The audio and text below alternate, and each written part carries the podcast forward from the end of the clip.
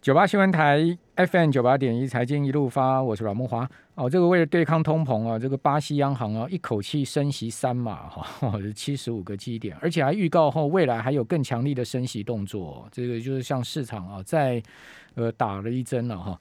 那当然，其实这一次啊，这个通膨啊最大的受伤的国家，应该就像巴西啦、土耳其啦哈这一些呃所谓被剪羊毛的国家了哈。哦，那当然。他们也只能以以升息来应对，哈。可土耳其的总统埃尔多多安呢，他不但是不要央行总裁升息啊，还要他降息了。你说这有什么办法呢？对不对？好，那。今天央行也召开了里监事会议啊，现在目前央行正在举行记者会啊。我们初步看到的消息如如同预期了哈，就当然是利率连五动了哈，这个利率不会变的哈，维持在史上最低的重贴现率哈，担保融通放款利率跟短期融通利率分别是呃百分之一点一二五，好百分之一点五跟百分之三点三七五哦。同时呢，今天央行也上修了 GDP 到五点零八。哦，这个上修的动作呢，跟主计总处啊，其实维持一一一呃同样的步调。哦，较第一季的预测值上修零点零五个零点五五个百分点。哦，呃，不过还是相对低于主计总处六月四号发布的最新预测五点四六了哈。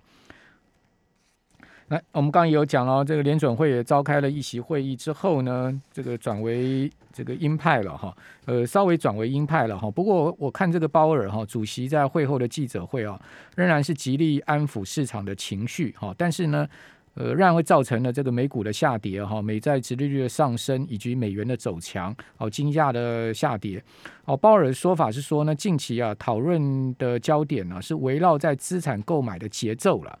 哦，这 那讲的很和缓哈，就我们有讨论哦，这个呃资产购买的就是 Q E 的节奏啊，我们有讨论这个节奏这个步伐哦，所以呢，他叫大家不要考虑太远的升息的问题。你看他是多么这个小心翼翼的在安抚市场了哈。呃，同时他强调说经济尚未达到减债的程度了哈。呃，他。通篇的记者会的说法哦，其实呢，我个人感觉就是不断的在安抚市场，叫叫市场不用担心联准会会采取采取激进的动作。哦，当然市场仍然还是担心嘛。哦，因为毕毕竟点阵图，我们昨天节目有讲点阵图哦，这个预期的升息上移了嘛。哦，就是说二零二三年这个更多的联准会的决策官员呃预期要升息了嘛。哦，同时呢，联总会上调了通膨的预期。好，这些详细的数据啊情况，我们等一下再跟听众朋友时间再来报告。哦，那鲍尔是极力在安抚市场哈，但是市场仍然是出现了一些呃相对这个负面的反应了哈。如果没有他这个极力安安抚的话，我相信市场会跌更多哦，不是像这个昨天只有跌一趴不到的这样的幅度而已了哈。好，那呃新北的情况啊，看起来侯友谊是认为解封还遥遥无期了哈。啊，那今天陈时中呢也道歉了哈，为疫苗采购进货慢道歉，哦，同时还否认护航国产疫苗，哎，这个道歉无济于事了啦。讲实在的，这个有没有收到 民众有没有收到是一回事了。哦，你现在在道歉，这个去年不是说要超前部署吗？哦，这个我觉得有时候哈，有时候一些这种决策官员做的事情哦。真的需要你说是不是一张口而已了？我也只能这样讲，我也不想再讲太多了了。好，那我想大家也都看在眼里了吧？好，那我们赶快来请教《天下杂志》副总主笔吕国珍，在我们节目线上啊，国珍你好，主持人各位听众大家好。好，国珍今天中刚公布出来税前大赚了七十六点二亿啊，五月哈一个月呃就赚了这个。呃，七十六点二亿哈，是。那我们看到它的营收是三百零七点一八亿哈，月增八趴，年增七十一趴的营收。营业利益呢是七十三点六二亿啊，月增三四趴。哦，那另外我觉得更值得注意是盈利率哈，十八点五趴啊，这也较前一个月大增了三点六个百分点了。等于说它的盈利率啊、净利率是情况是越来越好了哈，而且是将近两成的盈利率，这个中钢很少有将近到两成的盈利率嘞。是，当然啦，它还会更更好，还会更好。因为目前的状况，我我来跟大家报告。为什么股价都不涨？股价不涨，当然是我们上次连线的时候谈到那个和那个和那个减产的问题嘛。哦，这个等一下你要讲嘛，对不对？电厂都嗯电炉厂其实股价表现的比较好。如果各位听众有两个礼拜前有听我们这个广播的话，嗯那同时我们也哦在大家一定要听你的啦。哦那一个报道讲到说，国内业者在反对钢价嘛，对，所以第三季的钢价其实开的是比较低的，甚至有些是没涨的。只有小小涨四趴嘛，平均，嗯，啊，有的没有涨嘛，嗯。所以现在国际上有一个闹出一个笑话，或者是有些人这样讲啊，就是浦项钢铁啦，这些国家的钢铁都持续在涨，只有台湾不涨，所以很多看台湾市场就变成全世界相对比较低、价格比较低的市场了。嗯，所以中钢的问题就出在于说，我们要为了要让利供体时间，哦，这个中钢就是政策性的让利就对了。对，毕竟出来抗议的是口罩国家队嘛，对台湾贡献很大嘛。什么意思？对，就是主主要是去年我们口罩国家队有些人出来说，哦，你是那个机械业者是吧？对对对对对，那毕竟又拍了影片，然后又宣传嘛，嗯嗯嗯。啊，对国家贡献很大，然后所以就要求中钢不能涨价。哦所以中钢是有苦说不出就对了。虽然说五月还是大赚，但是呢，毕竟 这个呃这个厂盘价七月已经不升了嘛。对，不能升嘛，然后再股价也不能涨，因为被抗议的时候有提到说股价涨很多嘛。啊，其实中钢股价哪有涨很多，跟其他钢铁股比起来差很远呐、对，因为阮大哥有看国际钢市嘛，对 那个叫什么？美国钢铁，我去年讲七块钱美金，今天涨到二三二十二十五六块钱美金呢，这中钢哪叫涨涨很多啊？对啊，那我们来讲，我们去年我们讲了海光嘛，应该是九块到十一块嘛，对啊，现在四五十嘛，海光我们最早在讨论的时候才不到十块嘛。对，不到十块，九块到十一块这个区间嘛，对啊，现在应该不知道，我好几天没看到了，应该有四五十了。有啦，都是 中红都已经五十块以上了。对，所以所以没办法，这这阮大哥一开始在讲的全球通膨的问题嘛，吼，海光今天收四十七点二，将近五那十块，九块嘛，九块到四十七点二，就涨了七倍嘛，嗯。所以中钢哪叫涨很多？对，但是他被真的被这样批评，所以当然我们回来讲说，钢价在第三季可能就必须得供体时间，第四季是旺季哦，嗯，所以第四季还会再上来。当然，可能阮大哥刚才在分析的压通膨的问题，我们也关心嘛，嗯，那这个会影响很大。但目前安抚或怎么样，我还我也不知道。好，对，美国的钢厂今年已经十四五次的调升钢价了。OK，应该讲说，嗯现在钢铁业的新闻是美国哪一个钢瓶创历史新高。对，那亚洲就哪哪一个国家钢瓶最便宜？台湾是其中一个，当然还有打压中国的，打中国打压钢价，最近他们在打通嘛。他们最近在试出一些金属的库存嘛。对对对对，但毕竟它的需求是在于别的地方，新的需求太多了，所以我我我也不认为李克强会成功，因为钢铁他也失败了，我也不认为他打基本金属会成功，因为那那需求是真的从别的地方增加，而不是被炒作。但政府总是要做一些动作了。对对对对，好，那呃，海运股今天是继续狂飙，好继续航向伟大航道吗？还是怎么样？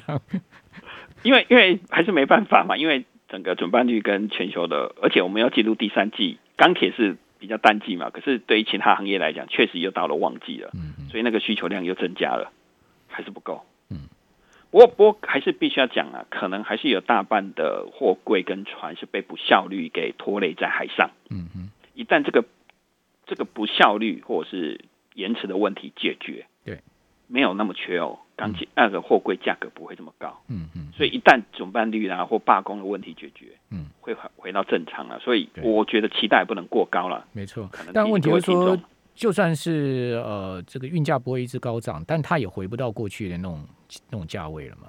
对，而且它已经产生另外一个现象，在伤害全球的经济了。哦好，对我我，例如阮大哥上次你也有提到去养嘛哈，他现在营收也出来了，确实被打到嘛。对，因为出货没有贵嘛。对，没贵的问题跟贵太贵，是不是会有很多东西就放弃不运了？全球化会因此而退步，这是有可能发生的。我我们前天访问那个那个从业科技的那个郭郭董啊，是哦，他他不是做那个水产吗？对，他要出口啊。他说他过去他都过去几年都百分之二十是出口到海外市场。他说今年一今年完全没出口。我说为什么？拿不到贵啊，没错，没冷冻柜，所以不然你就拿空白支票给人家填嘛。对啊，现在我听说是拿空白支票给人家填。我你上次说什么？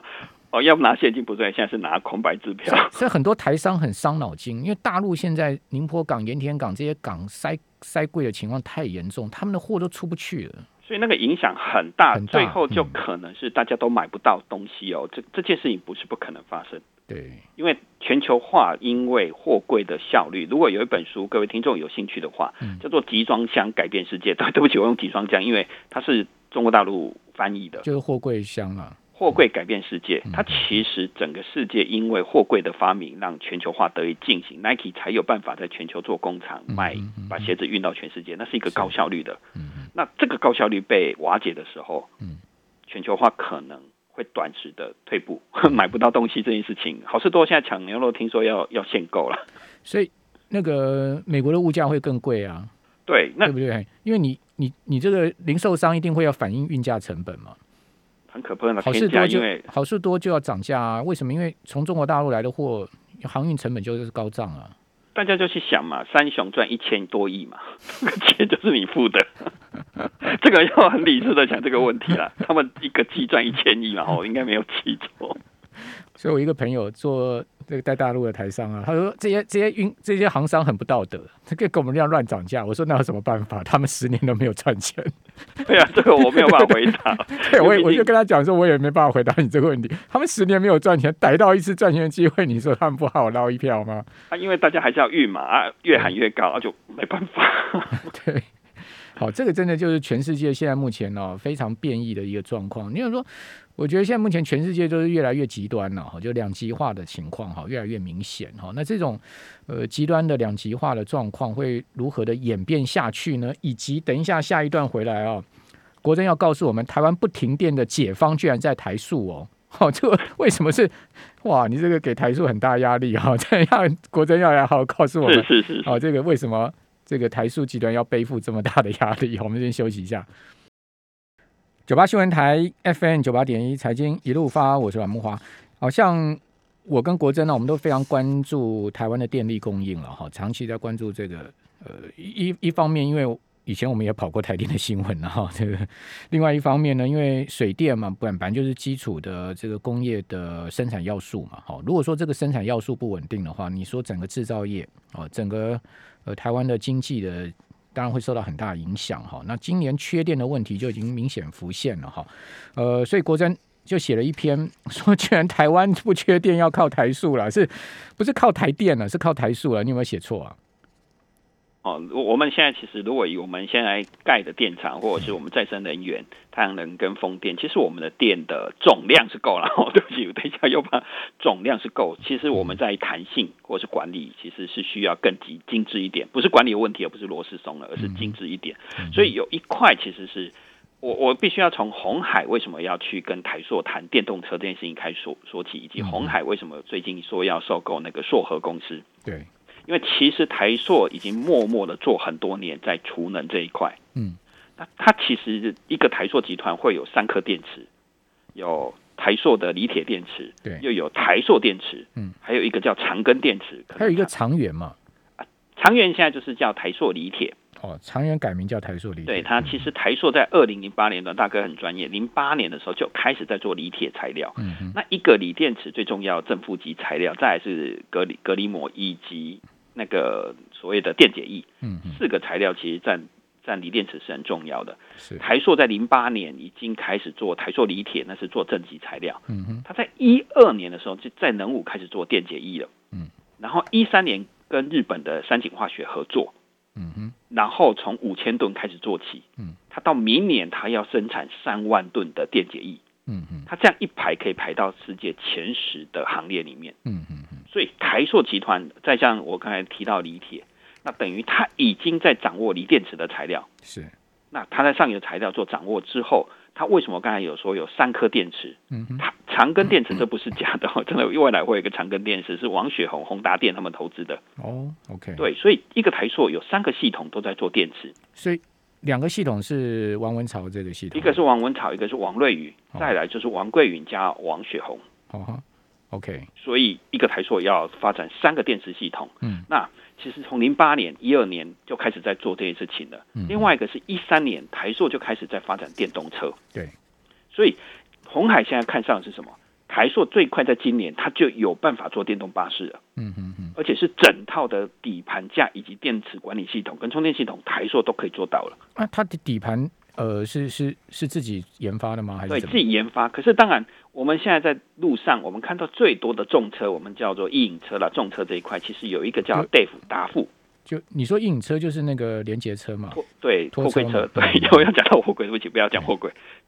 Dave 达富这辆车其实就是台硕引进荷兰的重车。哦哈，那开始在一三年的时候，他先零八年做锂铁，一三年就开始研究怎么做电动车。对，他是很慢在做，不过他已经可以做到电动巴士以及中小型的卡车是吨级的。嗯嗯嗯嗯，那加上自己的电池，嗯所以红海找上他，其实他已经磨到了这么多年了。你看，零八年到现在十三年，然后电动车的话做八年了。对，然后它选择的当然不一样啊。我们大概大概知道了所谓的那个特斯拉，他们用的是锂三元电池嘛，吼。那台硕做的是锂铁电池，锂铁电池比较大、啊，比较大，比较重，那安它安全性比全高比较高。都会比较不会有意外的情形发生了。当然，它放电功率没有瞬间那个锂三元那么大。但是比较适合像卡车啊、巴士这种。卡车、巴士，还有一个东西是台积电，其实去年宣布，它所有的蓄电系统一律改成从铅酸电池，或是从不别的产品改成锂铁。嗯嗯嗯所以台塑其实我们刚才提到的，零八年开始做锂铁，其实王瑞宇这个系统已经做了七百套的不断电系统了。嗯，王瑞宇也是锂铁吗？对所以锂铁的不断电系统，它已经做了七百套，而且做的是企业级的锂铁电池。嗯哼，然后接下来为什么说不断电了、哈？因为我们大家看到了，我们太阳下山就可能会停电，而且这这几天又开始紧张起来了。对各，位可能要小心了。接下来停哪一组我都忘记了。那台电的头很大、啊。对，那一旦太阳下山没有电怎么办？其实台塑已经开始跨境来做大型的货柜的蓄电系统。那就是台电的标案呢、对，台电的标案，它在张滨已经跟大同跟工研院一起标一个货柜，是做所谓的蓄电系统。那就是摆在有那个有有馈县有馈县那个的工业区啊。对，在张滨工业区。嗯嗯然后王瑞宇这个系统也做，王文潮这个系统也做，因为未来做电动车、电动巴士之后，它也会有很多的电池，不管是电动巴士可以蓄电嗯嗯供应，或者是它自己做储能货柜。嗯，所以这一块做的很快。那政府其实本来就二零二五年就要做五百九十 mega mega w 小时的储电系统，嗯嗯那这是一个几百亿的商机。嗯嗯所以台硕已经默默磨刀这么多年了。嗯，对。那有一个说法啦，如果我们目前五五百九十相当于一个中火的燃煤机组，嗯嗯那目前看起来以这几天发生的状况，可能这个倍这个蓄电量可能要加一倍。就是相当于一个核电机组这么多，好好我讲的是小时啊。你刚刚讲说五百九十 mega 瓦嘛，对不对？对对对对，那大概要多，小时那大概要多少货柜啊？呃，一个货柜大概是一点五 mega 瓦，所以大概就是除一点五嘛，哈，大概两三百个而已，其实也不多哦。嗯哼，对，当然很贵，一个加口，因为场地不一样了哈，嗯，一个大概到最贵到六千万了，一个六千万。可是我我知道这个一 mega 瓦是大概六千万，大概三百多亿。OK，好，那台台电已经编好这个预算了吗？，对，本来就编好了，做五百九十，这是编好的。嗯，对三百亿的预算，大家都要抢这个饼嘛。对，所以我们看到台泥也要抢嘛，台泥做的就是锂三元电池，台泥是锂三元。对嗯，可是我们我们今天回头再看，我在看台塑的时候，我才发现台塑公司一三零一，它已经做三万吨的所谓的电解液了，嗯，而且它打进的是松下，嗯，德国的马牌嗯 Bosch，、还有日本的纯田嗯，泰国的油量，它其实已经打进国际车厂了，嗯，所以台塑做很多事情其实是默默在做嘛，哎，原来它已经做成这样了，嗯，对，而且正极材料锂铁也开始在做了。嗯然后电动车也做这么多年了，所以为什么会讲说台湾不停电？其实如果我们把蓄电系统做好，嗯。有机会在度过那个电短缺的几个小时，其实是不太会停电的，因为风上来了，太阳上来了，就有机会了。对，这个就是所谓的那个呃那个压制曲线的问题嘛。对那再来讲长庚电池，其实王桂颖跟王雪红他看得更远，他做的是空气电池。什么什么电池？空气电池，哎，这解释就是我们讲的所谓的氢燃料电池。OK，那氢燃料电池往下还有新空气燃料电池，嗯嗯，因为氢的这个东西储存起来比较危险，风险很高。你刚讲那个货柜的也有危险啊，对，但是锂铁相对比较安全一点点啊。回来讲，锂铁跟锂三元又不太一样，嗯对啊，所以当然它是比较蓄电用的。嗯，可是台积电他们还是选择用锂铁这个东西来做蓄电。嗯哼。好，那你刚讲你刚讲王雪红他们那个空气电池怎么样？对，他们是用金属空气电池，嗯哼，又是新的一个材料。嗯哼，对，那当然他研发很多年了，零二年已经开始在明治大学，然后现在已经在南亚塑胶盖工厂开始要做下一个世代的。它跟介于燃料电池以及燃料电池加金属下去叫空气电池，嗯当然是一个很新的东西啦。嗯但是它的能量密度更高，续航力更强。嗯，当然还没 还没有完全商品化了，我要说的。可是就一下子就我们看到电动车也有台塑锂铁电池，台塑电池有长庚电池。其实为什么我会说，哎，原来他们这么大的集团，默默的鸭子划水这么多年了。对啊，因为他们做能源的嘛。对，所以他们看得很清楚，而且他们也做化工，掌握很多化工材料而且。你讲，你上次也讲了，那个未来炼钢要用氢啊，所以氢未来是一个战略能源啊。对，所以哎，因为我们在讨论的所谓的缺电或限电的问题，除了我们看到核电厂之外，我们有没有办法做蓄电啊？那蓄电这一块其实未来很重要，然后加上跟电动车行业合合并的话，一起合作的话，其实有机会。嗯嗯嗯，所以台硕为什么哎突然间红海会去找他？是因为红海只要找他的话，马上就有国产百分之百的电动巴士出来。所以他要确定跟红海合作了吗？没有正在谈，所以红海也哦，你。觉得可能性高吗？